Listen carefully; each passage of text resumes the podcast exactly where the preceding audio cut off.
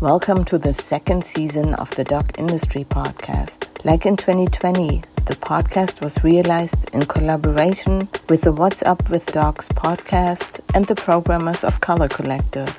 Join us for discussions on topics such as the limited representation of brown LGBTQ plus stories in the cinematic space, the lack of inclusivity in the mainstream press, and the possibilities of Caribbean avant-garde cinema. The DOK Industry podcasts are funded by Creative Europe, the City of Leipzig, MDM, and BKM. Thank you to our partners and collaborators for their contribution. Enjoy. So, Jihan, thank you so much for being on the show today. Thank you so much for inviting me, Toni.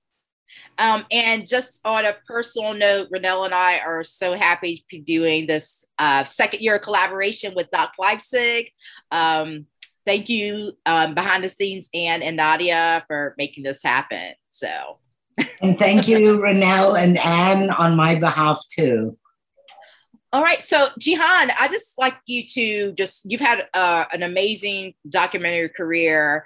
Um, also, um, an amazing work around your advocacy and documentary. But I just want you to just, if you could give us a little um, preview of like what you do with Dox Box um, for our US based audiences who may not be familiar with that organization. Yeah.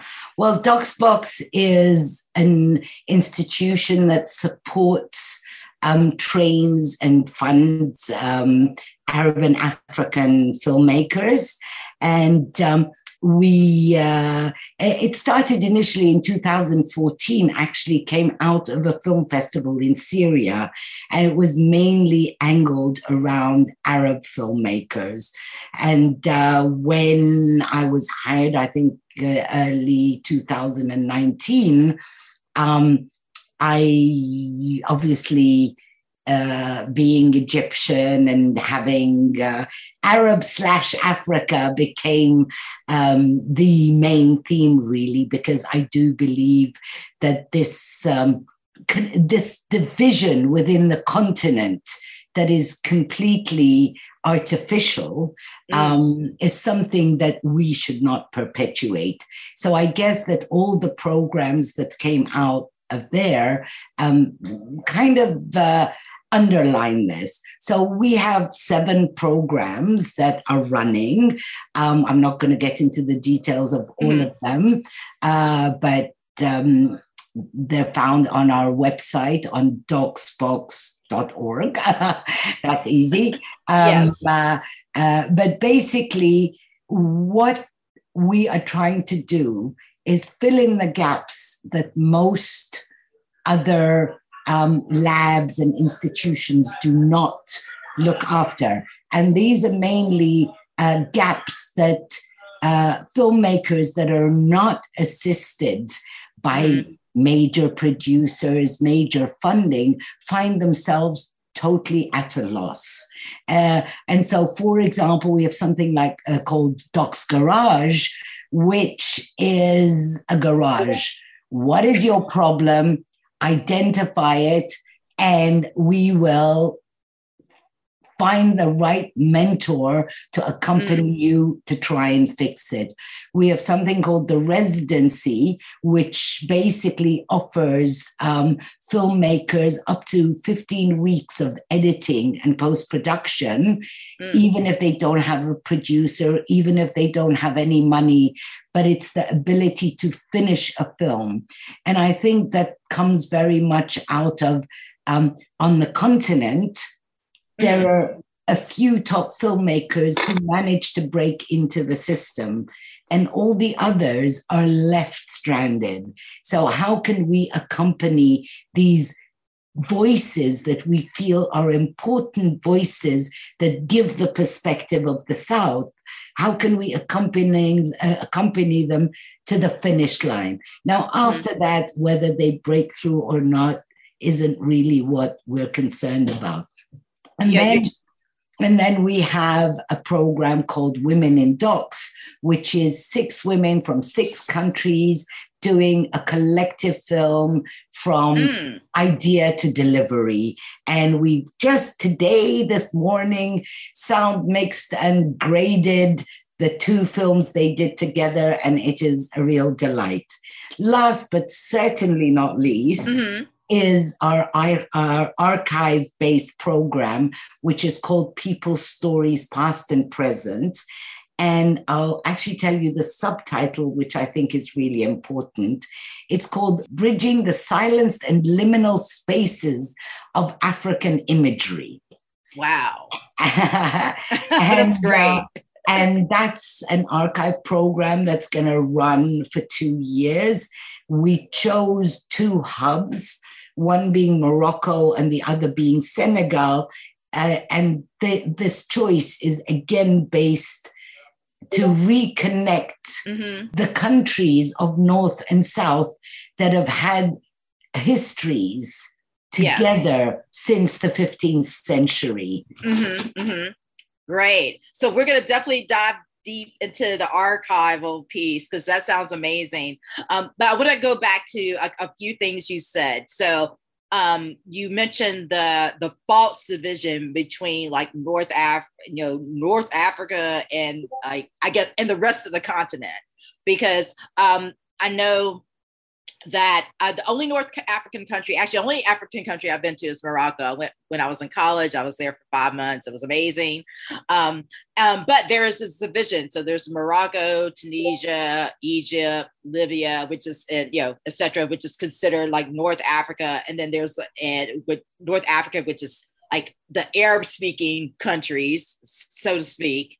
Um, and then there's the rest of the continent. So, can you speak to more just about like um, how that division happened, but also how it's continued to be perpetuated, particularly like in grant spaces, um, particularly in the in the global north, because they're they're programs that are specifically for like Middle Eastern and North African filmmakers, and then then the program is specifically for that folks for the rest of the continent. Yeah, I actually got obsessed with with this question for a while, and ended up writing um, uh, an article. I think it was for Art Africa called "The Great Divide." And I, I got obsessed with this word sub-Saharan Africa. Mm. And I couldn't really figure out um, where that came from. I mean, is it a colonial term, but you can't really find it in colonial literature? What is it? And you can't find that divide on the map. And I couldn't figure out why is Mauritania sub-Saharan Africa and it's in the north, yet Sudan is considered an Arab MENA country, yet it's way down below the Sahara. So what is all this about? And so mm-hmm. basically, um, I did a lot of research, and this is a very long story, so I'll try to be a bit mm-hmm. concise about it.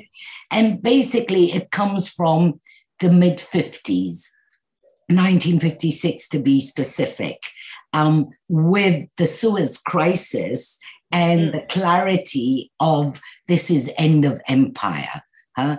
And mm. the US realized that if it's end of empire, there are going to be like 50 countries popping up, and we don't know anything about them.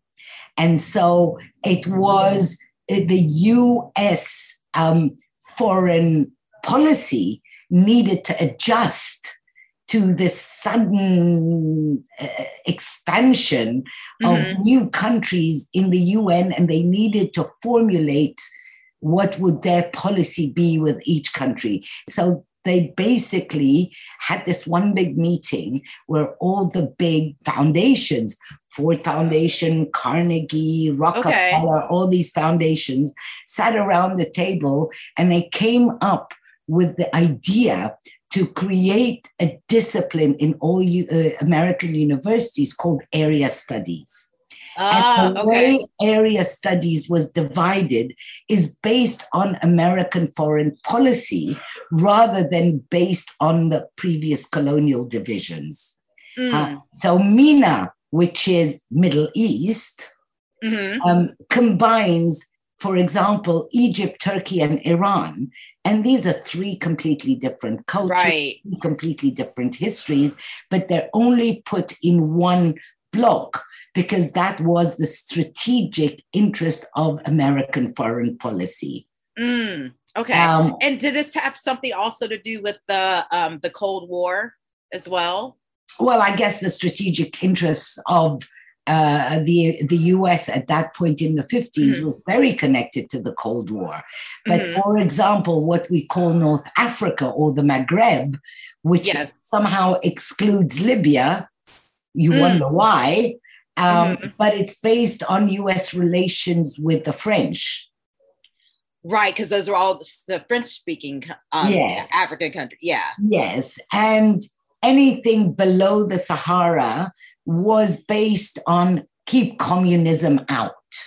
Right. So countries mm-hmm. where there wasn't a specific interest was mainly the Cold War reasoning was what was most important. Middle East mm-hmm. was mainly based on strategic interest, be they geographical or be right. they uh, oil, for example. But what I would like to underline here is mm-hmm. that up until the late 60s, this division was really not clear because Algeria, for example, was the hub, as, as Amilcar Cabral said, yes. was mm-hmm. the mecca of revolutionaries. So Egypt would provide the arms mm. and Algeria would provide the training for all liberation movements south of the continent.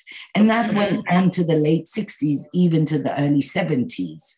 Mm, okay. Wow so there's there's a rich history um, in that and then but we also still like in the documentary space still perpetuate some of these these these false categories i think it, the, all these categories today are based on financing structures um, mm-hmm. and based on border limitations. So, for example, any application you write, you have to say which countries they are. Well, but these countries um, are the colonial borders. Right. So, why do I have to divide between Mauritania and Senegal? It's mm-hmm. just because the colonial border is there. Right. So, anyway, our decision at Dox Box was that we do not deal with colonial borders. We mm. deal with spaces of cultural harmony. Okay. So, do people, when people are applying um, to participate in Dox Box, like in, in, in your various programs, what questions around identity do you ask in order to, well, even if it's just for the purposes of collecting demographics? Well, I mean, we too are bound by, by financing. Mm-hmm. And so, uh, some countries, some programs like Women in Docs, for example, um, are country specific every cycle. Huh? Mm-hmm. Um, mm-hmm. But then we play around with that if we want. The thing uh, is that our choices are based on content. What do mm. you want to say? And all the rest is somehow manageable. I mean, I think that there's a long way to go before we completely break these formats.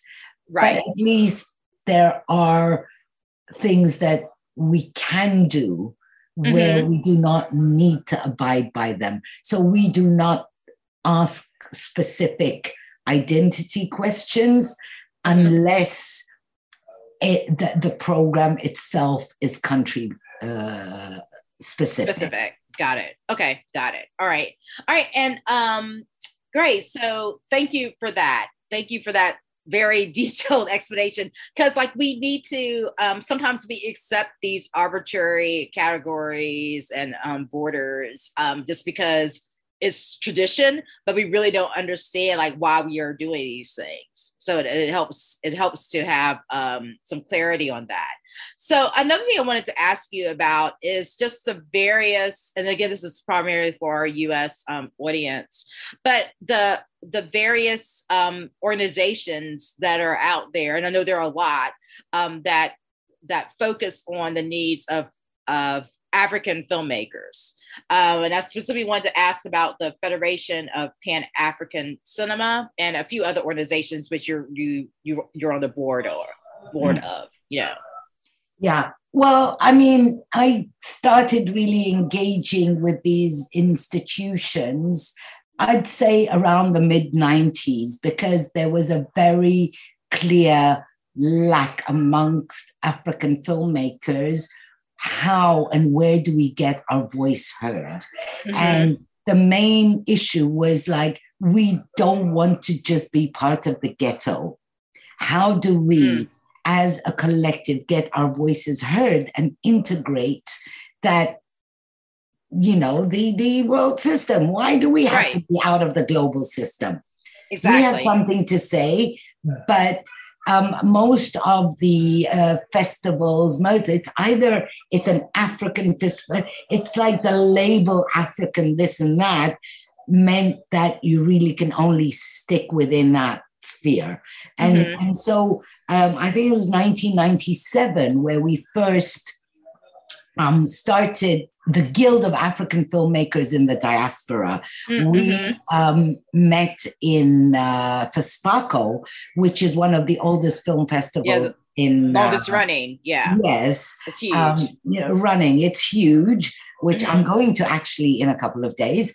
Uh, I'm president of the jury this year. I'm so oh, proud. Oh my goodness! Go ahead. After not missing a single edition since 95 i'm the president this yeah, year you earned that. Perfect attendance. Yeah. I, I, I guess that only vouches for my old age but anyway. Um, yeah and so we gathered and and basically we started looking at how do we come together and make our voices heard. So we created the guild. It had mm-hmm. its ups and downs, but what it did actually do in the first few years that it kind of revived what the FEPACI, um, mm-hmm. which is the Federation of Pan African Cinema, had stopped doing for a while. Right. Um, uh, and I'll get to the Federation of Pan African Cinema in a in a minute. Um, so basically, we basically thumped our hands on the table and said, We have a space, we have a voice, and we need to be part of this conversation. So, little by little, um, some of us were taken into selection committees, some of us mm. were, uh, and and I think after a few years, that didn't even become the issue. The fact that we became visible mm-hmm.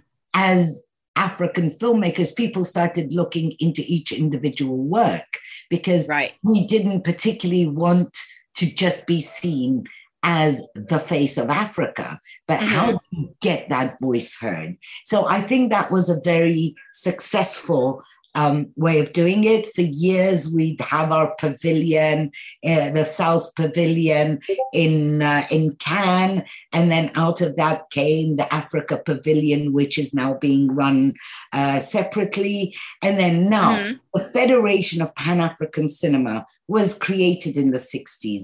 Basically, it is the space from which FESPACO and the um, the, the uh, Journée Cinématographique de Carthage, the Carthage Film Festival, mm-hmm. came out of. It was the meeting of the generation before us, mm, or the one okay. before that, sitting around and saying the same thing. We have to be able to show our work and tell our stories on our own terms. Yes. And we won't be able to do this unless we have our own spaces. And mm-hmm. so um, that's how um, it, why it's really important, the Federation. It's had, again, its ups and downs. Why it's really important that it remains, a, it has an observer seat at the African Union. Right. And so it's the only organization that can actually go to the, the decision makers of the cultural sphere on the continent mm-hmm. and tell them that is what we need this is what we want to do and to mm. do it internally rather than go north first and then translate it to the south. Right. Um, yeah. So uh, uh, the institutions are really important but i think no matter what we do, and maybe I'll be politically not very correct, but you know, that's okay. You're you can do that.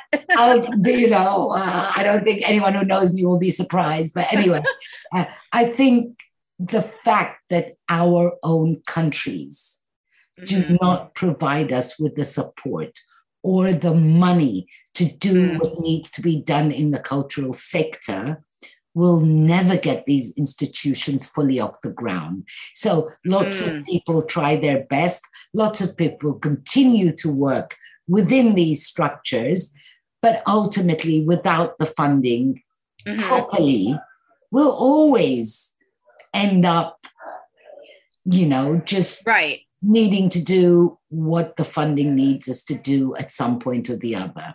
And and essentially letting um in some ways letting the funding um dictate the what the content will be? Maybe not, maybe dictate is a bit too harsh, okay. but but to to lead it in a way or the other. hmm hmm yeah.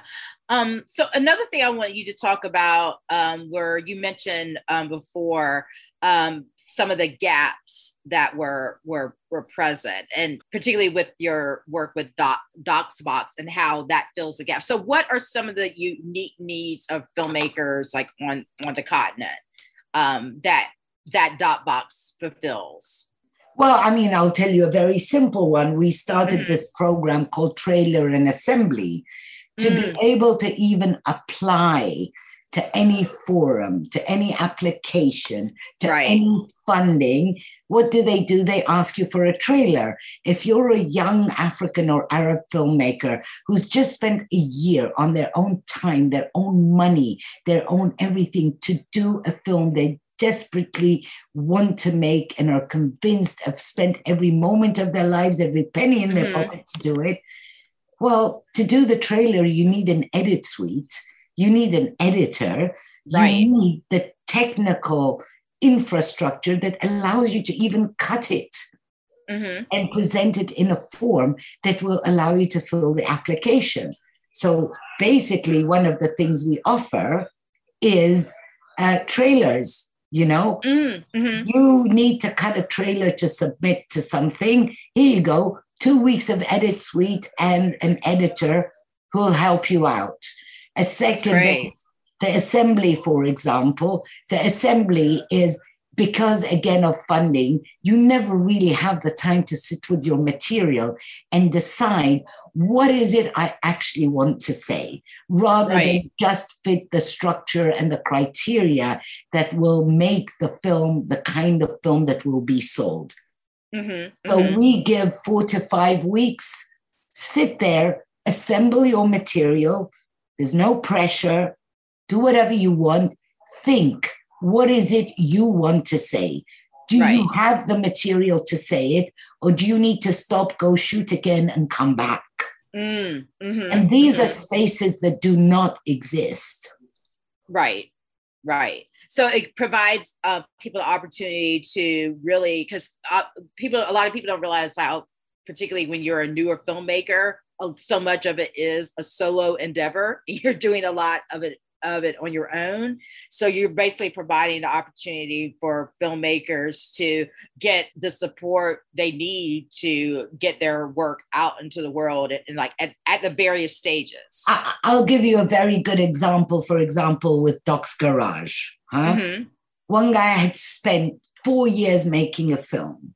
Mm. and the film is cut and everything and suddenly the main character in the film doesn't want to sign the release form Oh no. he had no idea what to do about it. The film had been blocked for two years and then he saw the Doc's Garage thing and he sent us like i don't know if that's what the kind of thing you do.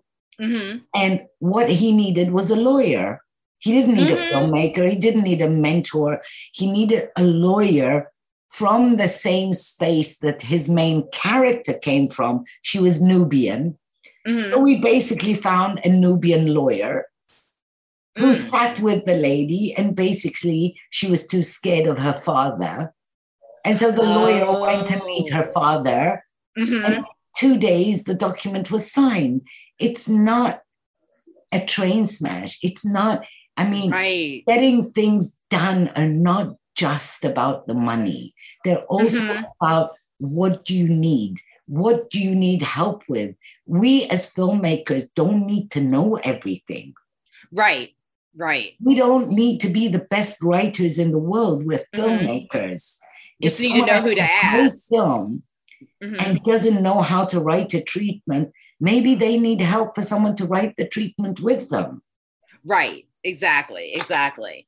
Yeah, because I um I definitely have in, encountered that um in my, my previous work where people were clearly clearly passionate about their project, but they just really did not understand how to like articulate that, like and to write it down and even to pitch it. So all they really need is some some some teaching on that. Like this is how you put this and how, this is how you formalize this process. Yes, but even yeah. if they don't do it themselves, right? Mm-hmm. They are filmmakers. They're not out there to become writers, and, right. and I think that's one of the things which is the main. Um, the backbone, I would say, with what we're trying to do. I mean, mm-hmm maybe we won't be able to do it perfectly, but at least we're trying. The backbone is this profession of ours is not about ticking boxes. Right. It's not about fitting into a format that has been set out there. This mm-hmm. is a profession that is called documentary. It's trying to capture something, it's trying to say something, it's trying to reflect over something and it's trying to transmit a voice. And mm-hmm. ours is a voice of diversity. Yes. So if you keep just ticking the boxes and fitting into the formats, our voice isn't there.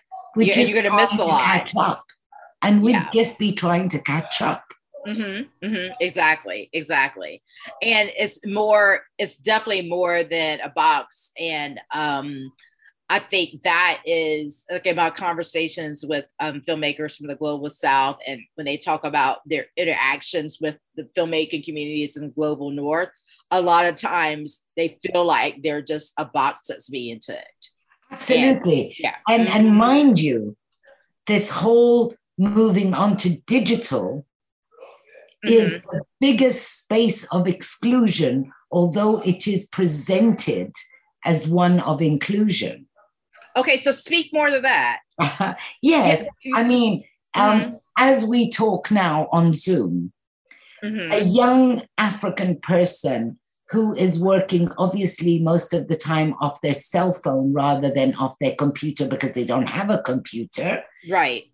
They spend, let's say, $20 on their airtime and credit for the month. If you mm. get on a Zoom, that money is gone within three minutes. That eats it all up. Within mm. In their country, they'll never have a stable connection. And so mm-hmm. they're invited and they're the bumped off, or they're muted, or they're this, or they're that. It's a space that gives us the impression that we could all be part of it. Mm-hmm. Now, the, the worst part, the mm-hmm. worst part is language. Right. Most of everything is now happening in English. Mm-hmm. A lot of the people who used to go to film festivals, and when you're face to face with someone, you get yourself known, you get the feeling for the person, you learn by osmosis, you do hand signs. Right. But in on a Zoom, if you do not perfect the language, you're out. Right. Okay. Yeah, that's a, that's a really great point. And you actually, particularly those of us who are producing these events on the tech side, we have to be definitely be more mindful and more conscientious of that. Um, because I actually participated in a panel for the um, Caribbean um, Film Academy, and it was all on Zoom. But um, we had, I think they had people translating in, I want to say like five different languages. So in French, Haitian Creole, English, Spanish, and like a few more. And so people, when they turned into Zoom, could actually switch to those various channels. Um, so it, that provided more accessibility um, in that regard.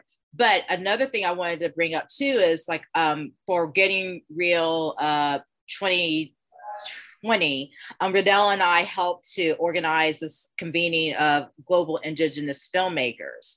And we had moderators that we were working with, um, but also we um, we we set out a lot of questionnaires like throughout the global indigenous community just to see what some of the concerns were going to be and one of the things they mentioned was uh, definitely the connectivity issue so um, being able to um, if they did not have you know we, we sometimes we think everybody has wi-fi in their home you know we, we get, get on this delusion a lot most people don't like that is not the norm. So like just making sure people knew about the event ahead of time. So if they wanted to and they needed to, um, if they wanted to participate, to travel to where they could have like Wi-Fi, that that was free you know and uh, we were planning this in the midst of you know the this during the midst of the pandemic, you know, and we're having to make everything virtual. So there was definitely a lot of growing pains. Yeah. But like that's one thing that we had not thought of. We would not have known to think about if not for we not if we asked these questions. Like what are some of the things we're not thinking about?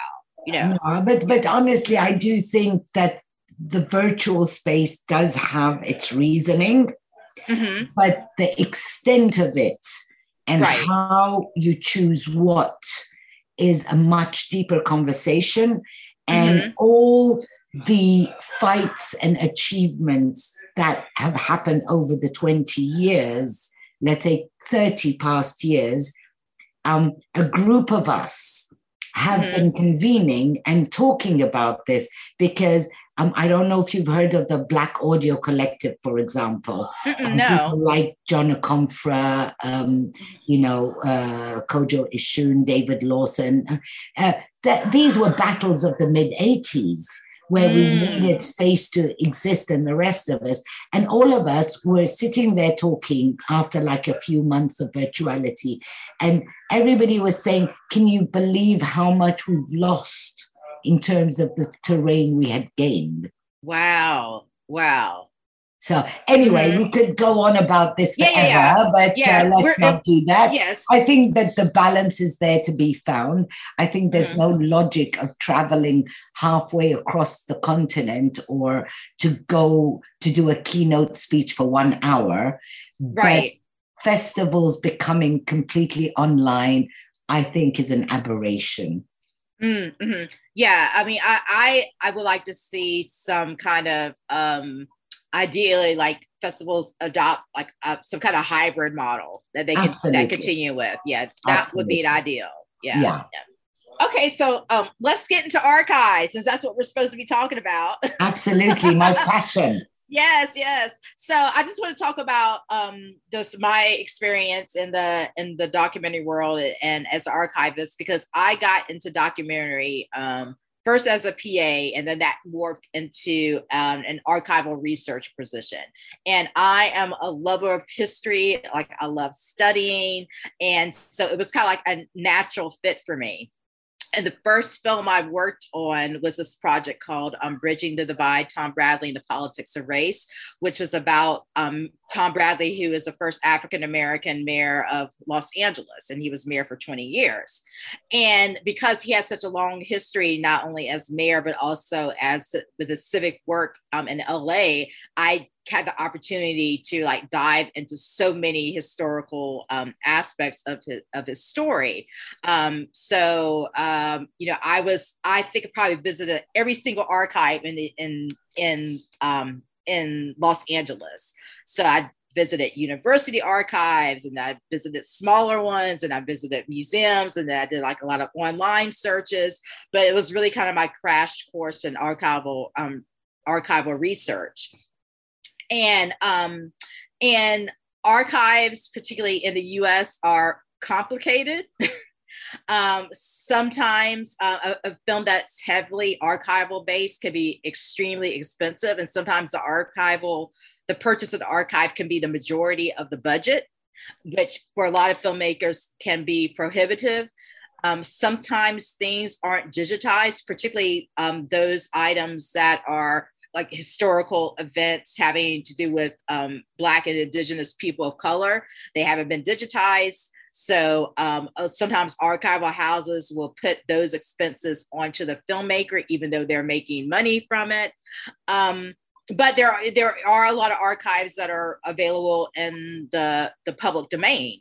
Um, so, for example, I did this epic train trip across the country and I spent some time in DC and I actually went to the Library of Congress. And the Library of Congress in the US is, is the People's Archive. And they have um, a lot of things available online that are public domain. You just have to, um, sometimes you may have to pay like a reproduction cost, but you don't have to pay any licensing fees. You just have to give the, the proper attribution. And it was really um, moving for me to kind of be in that space because they are doing more to ensure that the people's his the, the people as as a whole you know including folks of color uh, is being included in that. And um and for example they had an exhibit there of the civil rights activist um, rosa parks and they had things like her tax returns. So they had her tax returns before the montgomery bus boycott where she and her husband, I think they maybe made like four thousand dollars that year, and then a few years later, when they made like six hundred, because you know they have been essentially cut out from um, they have been cut out from sources of money and income because of the prejudice and discrimination against them. So for me, like archives can just add such a rich history. And you know these are like primary first person documents that we we all should have access to that help tell the story that really help to tell the story of us. It really helps to these documents really help to un, help us understand like who we were but also like who we want to be. Um, and that's the reason one of the reasons why i really enjoy working with archives just because you have these these these are to me they're they're they're like living histories in a way. Yeah, but I mean, you know, you basically said everything that, that needs to be said because I mean, you've just like really nailed it. But we're coming from a different mm-hmm. vantage point here. Yes, um, yes. Let me start by saying how I started, which was mm-hmm. like completely crazy. I actually collected my first reel of archive when I was 15. Okay. I, I, am a complete flea market buff. And um, I used to go to the flea markets, and in Egypt, they would, the canisters was what they sold. Oh. And so, oh my goodness. And so they would empty the canister, throw away the reels, and sell the canister. And basically, I I take the reels and mm-hmm. I started making this giant reel, just connecting all the stuff I gathered together. Oh, okay. And, and I was only 15, really. So I didn't really know what all this was about. But I, I was always wondering why, why is that box in which they're saving something so much more expensive? Why are people throwing away mm-hmm. the thing that is supposed to be protected? Yes. yes. So yes. it was like, I guess that was the first question, which obviously, I mean, I wasn't even anywhere near. To, so I've always had this connection. The minute I go to a flea market and I see film, I just buy mm-hmm. it. I bought film in India, I bought film in, uh, I bought film everywhere. That's uh, awesome. And, and I just keep it. I mean, I don't know, one day maybe my kids will know what to do with it, but I, you know, um, but and I remember when the first film I did that was archive based was towards the late 80s. Mm-hmm. Um, people thought I was crazy. Like, really? Oh, shoot. Huh? I'm talking in Europe is like it wasn't in vogue to do archive films. I mean, archive has become sexy. Oh, I, okay. I, I always thought it was sexy, but I didn't realize it was not sexy at no, some point. I didn't even need release forms for half of the stuff. I mean, this, oh, and it wow. was actually it wasn't cold archive; it was called found found footage. Okay. Huh? Mm-hmm. And like you know, the producer would say, "Are you sure you want to do this? Don't you want to just go shoot this, this, and that?" And I was like, "No, but this is really interesting because." Anyway, mm. so um, okay. And in my own lifetime, I've gone through major shifts in archive policies. So, okay.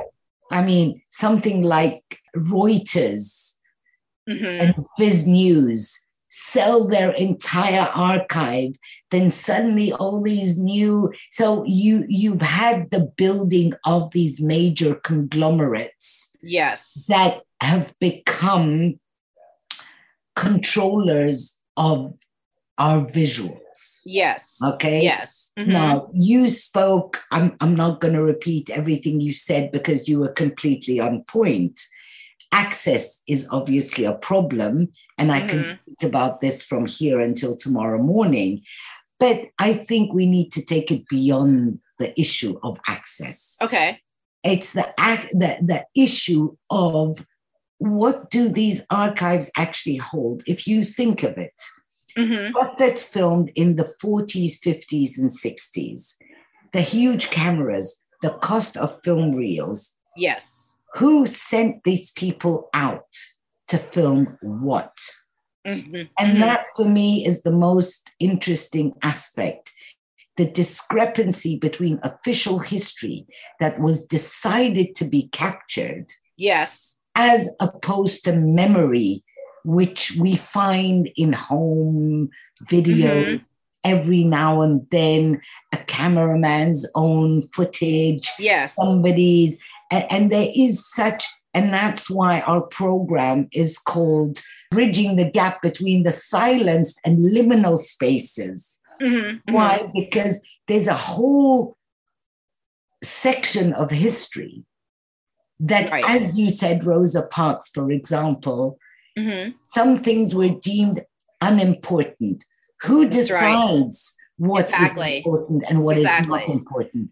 Mm-hmm. How can we, coming out of colonial structures, mm-hmm. how can we see ourselves in these images when you know that the entire West Africa, for example, mm-hmm. all French colonies, until 1963 had something called the Laval Decree. Mm-hmm. The Laval Decree clearly and legally forbid any indigenous individuals to deal with their own image to mm. use any to capture their image to, to do anything with the image so right. basically what we are being handed down as our only imagery of ourselves was filmed through colonial eyes. Exactly. Yeah. So and, we have such a huge task now. It is our history. We have nothing else to work for, uh, mm-hmm. uh, work with rather. So basically, it's not about excluding this and saying, oh, this is the colonial uh, vantage point. We mm-hmm. have a lot of work to use that footage and reinterpret it, interrogate mm. it, critique it and then be able to take ownership of it and to be right. able to tell our own stories through these images because we don't have any others. Right, right. And now, even these mm-hmm. images, mm-hmm. for me to tell a story about me and my country and my family, I have to go to a British library and pay yes. 4,000 euros a minute a minute so, yeah yeah so that's where mm-hmm. the question of restitution and right. what restitution means mm-hmm. should be at the forefront of what we're talking about now when i say restitution i mm-hmm. don't necessarily mean give us back our footage why because from the moment the colonial um, uh, rulers left nothing was done to even right. bring our societies or our infrastructures up to date. It was by, by destroyed your cultures, we destroyed your systems. Mm-hmm. By mm-hmm. now, show us how you're going to live up to it. I'm sorry, it's exactly right. like slavery, where the conversation is about restituting memory. It's also about mm-hmm. about reparations. Exactly. You know, exactly. So, mm-hmm. Uh, mm-hmm. you've been using and selling our footage for more than 60 years and earning 4,000 euros a minute for yes. it. The least mm-hmm. you can do is train some of our people, maybe set up uh, there and give us copies of what is ours. Amen. We're not saying give us this stuff and go away. Exactly. Saying, now, the conversation that's the same, of course, we can share. It's not about sharing. Mm-hmm. Give it to us to examine it to examine it, give us the space to think of it, give us the space to find our own narrative, Mm-hmm. Mhm. and then we can share. Exactly. Exactly. Oh my God. So you made so many like amazing, amazing points. Um, so I want to kind of go back to the um to the the restitution piece and particularly uh, like looking looking at it um from To- Yeah. Before you say that, I, I just need to add yes. that Mhm. when I talk restitution, Right. reparations, all these things, this is not against the North. But for us to be able to talk Right. to each other Mhm. on eye level, we have to be given the time and the space and the ability Right. and for both of us to see each other on eye Mhm. level. Mm-hmm. Mm-hmm. We can no longer continue to be looked at as okay, some more assistance, and then maybe they'll go away. No, Yes. be Yeah. This able to live together, we have to cons- converse Mhm. on the same level. If we are not given the time, the space, and the means to do that, this Mhm. will never happen. Right. So there have been a lot of stories. Well, I, am going to say pre-COVID, there were a lot of stories in the news about, um, particularly like these um, European museums um, returning artifacts to, uh, you know, to the global South. They haven't returned them yet. Oh, they. Oh, so they just said A they. were. conversation about needing to return them. I think Oh, okay. a couple of countries returned. Yeah, it's been a conversation which came out of a report called the Sarr Savoy Report, which was Mm-hmm. Felwine Sarr, uh, who's actually teaching um, in the US uh, uh, at the moment at Duke, and Benedict Savoy, who is a French researcher, and uh, uh, the French President Emmanuel Macron um, Mhm. uh, said, okay, well, do a report, uh, thinking that this will be a conversation. So much work had been done about that, that the Right. report was this thick and Mhm. it is extremely specific. This is, and it's the return of the icons. This object was taken from this place by that person at this place and was taken to this museum, sold to this person, Mhm.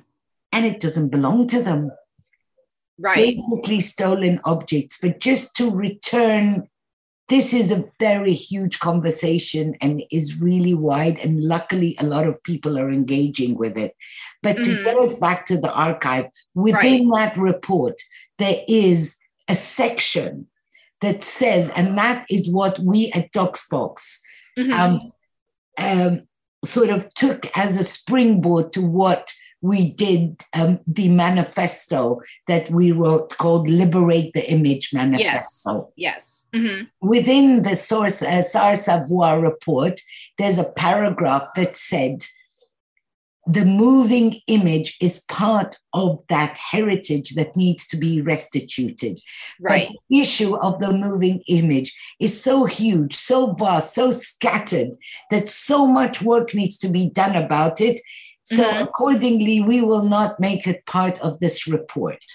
But by doing so, because there was so much to do about the museums and the icons, it did not exclude the moving image from that conversation, but Okay. it just put it aside. And obviously, by putting it aside, people are dismissing it as though, oh, no, it's not. Yes, it is. The moving Yes. image is part of our heritage.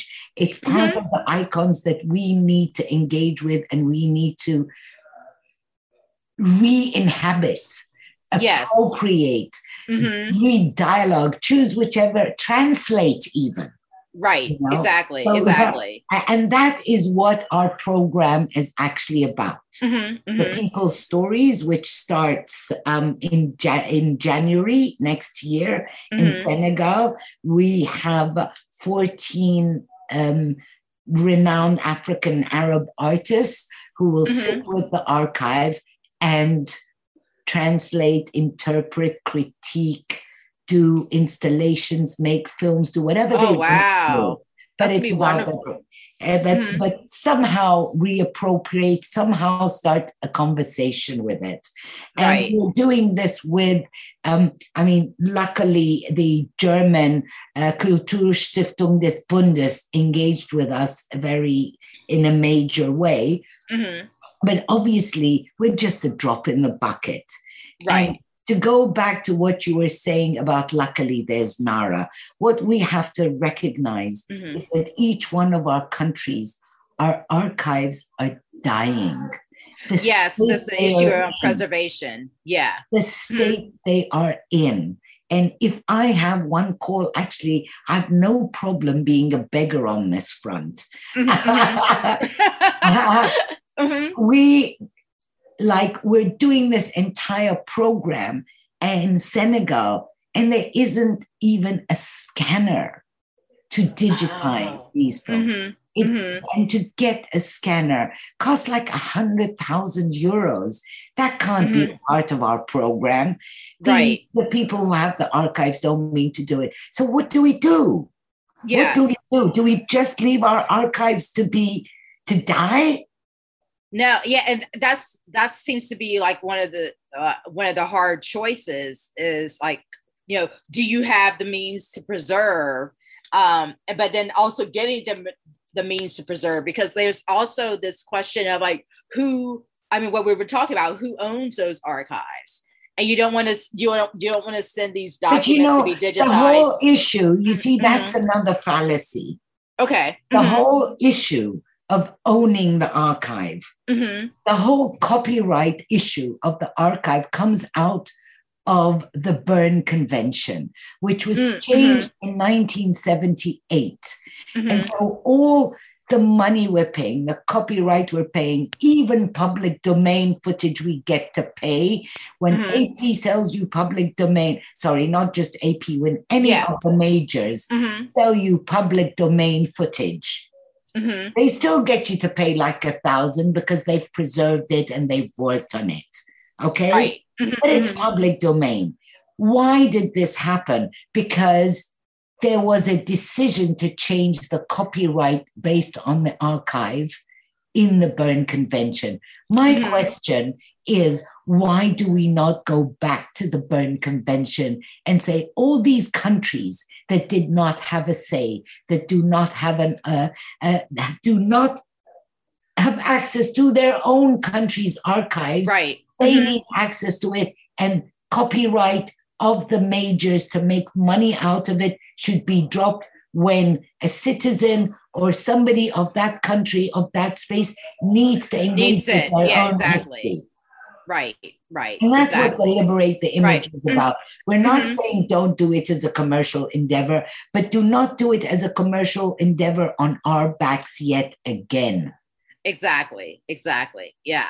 Um, I probably should use a better word than own. Um, what uh, I probably meant to say like who, oh, who. Well, I'm going to use another word. um, controls, and when I say controls, I means who is the one who is res- responsible responsibility for disseminating that the, that information you know when it's requested um, but, but what mm-hmm. stops i'll give you a very small example okay okay i did mm-hmm. this film called cuba's african odyssey okay mm-hmm. um, and um, the first section was in the congo and i need i needed footage of lumumba okay right. Mm-hmm. when he mm-hmm. was taken to his death and i found it I paid God knows how much for it. Mm-hmm. And the next thing I find it in Belgium. And then I find it in yeah, America. Yeah, look at it for a couple different places. England, yeah. And then mm-hmm. I find it here. And then suddenly all these, what I would call colonial archives, all of them have copies of it. Yet there wasn't one copy of it in the Congo.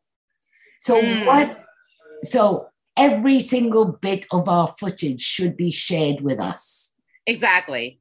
You exactly. know? Right. Now, who mm-hmm. owns it is whoever wants to tell that story that mm-hmm. has a right to be trying to engage with that story. Actually, I don't need the, the has the right isn't even the right word. Mm-hmm. These stories need to be engaged with.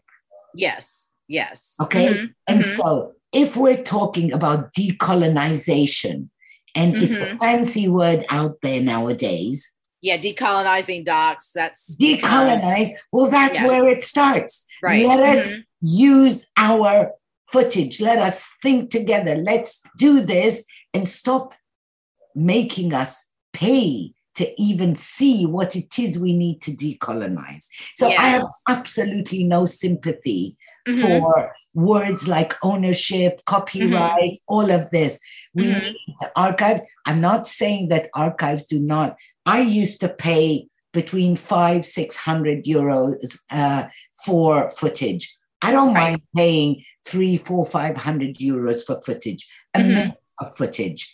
I think buying that minute of footage and everybody like me buying it for that amount is more than enough to preserve right. that footage and to pay the person who is doing that. Now, mm-hmm. it is again on us to fill the pockets of the people.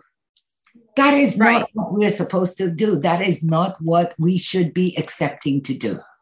Right, exactly, exactly. Because I mean, sometimes in um, U.S. documentaries, I'm going to like refer to civil, like documentaries on the the civil rights movement here in, in the U.S. You'll see documentary after documentary that has the same footage, you know, um, and you know, like each one of those filmmakers has paid a lot of money for for that footage, you know, um, and um, but also there is a lot of there are a lot of items that aren't digitized and i think i mentioned this before. Yes. So you'll, you'll get a shot list but then they make they want to make the filmmaker pay to digitize but i did this half of my documentaries. Yeah. I was like what does this mean? What is in there? He says no it's not interesting for us. You want to see it?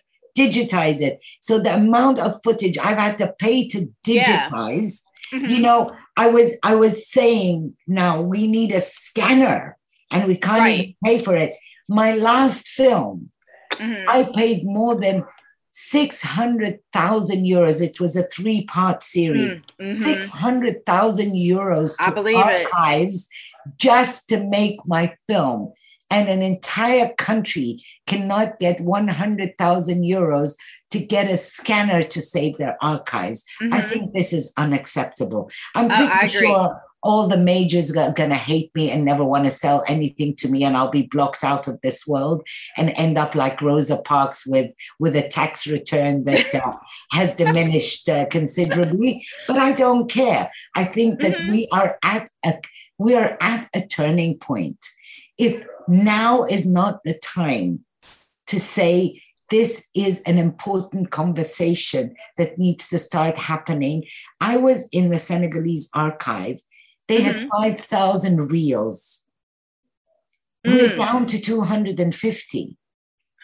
Because it's just disintegrated, just because. I mean, the, the, wow. the, reason I'm desperately trying to find the money to get this um, uh, is 700 of them are still savable.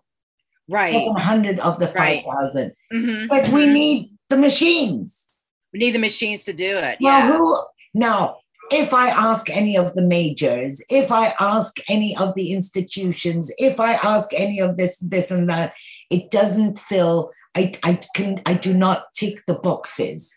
Mm-hmm. But then what mm-hmm. do you do? You sit there and say, okay, our heritage has dwindled to 200 and that's that and in a couple of years. And you know how much of the 200 are digitized? Four. That's it. Wow.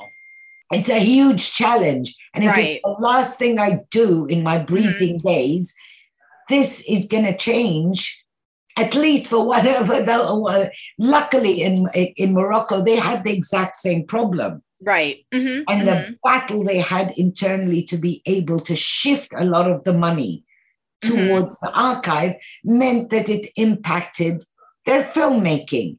Okay. Right. Because, exactly. You know, the, the mm-hmm. amount of money available for the sector is mm-hmm. limited. We come right. from countries that do not have the means. Right. So, what are some of the things um, that we can do as those of us who recognize the need for archive? What are some things we can do to help um, and to assist some of the countries to like get the equipment they they need to make the, this happen? I don't know, maybe call one of the uh, archive ma- uh, machine manufacturers, the scanner say, hey, make a donation. Tell them, can you please give a donation to this country? yes. or this university, because I've actually sorted mm-hmm. out a deal for someone to train the on digitizing, on preservation. Yes. Um, but without the machines, what do we do? Well, exactly, exactly. Yeah, that's another issue too, because like sometimes um, you, people will um, send items to universities, um, but, but a lot of universities don't have the the money or the resources. See, then we get into another hitch. And, mm-hmm. and, and, and, and again, I'm going to underline that it's not about where people come from. It's mm-hmm. just about the gaze. We need to shift yes. the gaze. Gaze. Got okay? it and mm-hmm. it's not against anybody and it's not for anybody it's just what needs to happen at this stage right now obviously what happens is that we'll get expert european expert american who are wonderful people who are this but again the gaze mm-hmm. the gaze that you cannot ask them not to have that gaze, you know? That's who where yeah. who are and where they come from. So right. you hire these people, huh, who mm-hmm. are doing their best, but then you're not doing that job. So we need to to train local archive, archive yes. researchers. Mm-hmm. We need to have mentors of people who come from a space where not to teach the word teach, we do not need to teach anybody anything. Mm-hmm. We need mm-hmm. to exchange. We need to put questions on the table. We need to have them ask the questions and we try to assist them on where to find the answers. Right. We right. need to, to, mm-hmm. to allow them to trial and error. Mm-hmm. We mm-hmm. need, there's so much to be done. And if you get me on and on about this, we're never going to end this conversation. Okay, I know. we, do, we, do need to, we do need to wrap up. We definitely yes. need to wrap up. But I just I always like at the end of the podcast just to um, ask uh, our guests if they have any last bit of words of wisdom they'd like to, um, or, or even like a call to action, which you've already outlined like several. But um, yeah, so do you have any last words? Yes, I have mm-hmm. a very clear call to action called yes. Liberate the Image. Mm-hmm. We can only see each other eye to eye if our images represent us, yes. not represent what somebody else wants to see us as being. Thank you. Thank you. Well, Jihan, thank you so much for being on the show today. Um, I actually absolutely do want to continue this conversation where we can kind of get deeper into this manifesto. You'll be more like, than on, welcome on, on board a, our ship. We need okay. to have that conversation. Yes, uh, on, a, on another episode because yes. I, like you, I could talk about archive like all day. Um, but thank you so much for um, being a part of this, being our uh, being a part of our second year. I do have to also underline something. Um, yes. Um, uh, DOK Leipzig is one of our partners on this archive program. We Yay, are Leipzig. extremely, you know, what DOK Leipzig has been doing for documentary, and now even more so. And so we were really, really thrilled that they're coming on board as partners. We don't know in what shape or form, but that is what the conversation is about. Where okay. we can hold hands and move along together. Yes. All right. Well, thank you, Jihan. And at, some point, like what I would like to I would love to see is like those of us who are archival researchers, like meeting with archivists and those who train archivists um, and those who make the equipment for archivists, like to just kind of get together and like and talk about how we can support one another in in the work that we listen. Did. You're on. I'm gonna okay. call you. You're yes. on. call me. Okay. All right. Okay. Great. Thank you so much, Jihan. Okay, bye. bye bye.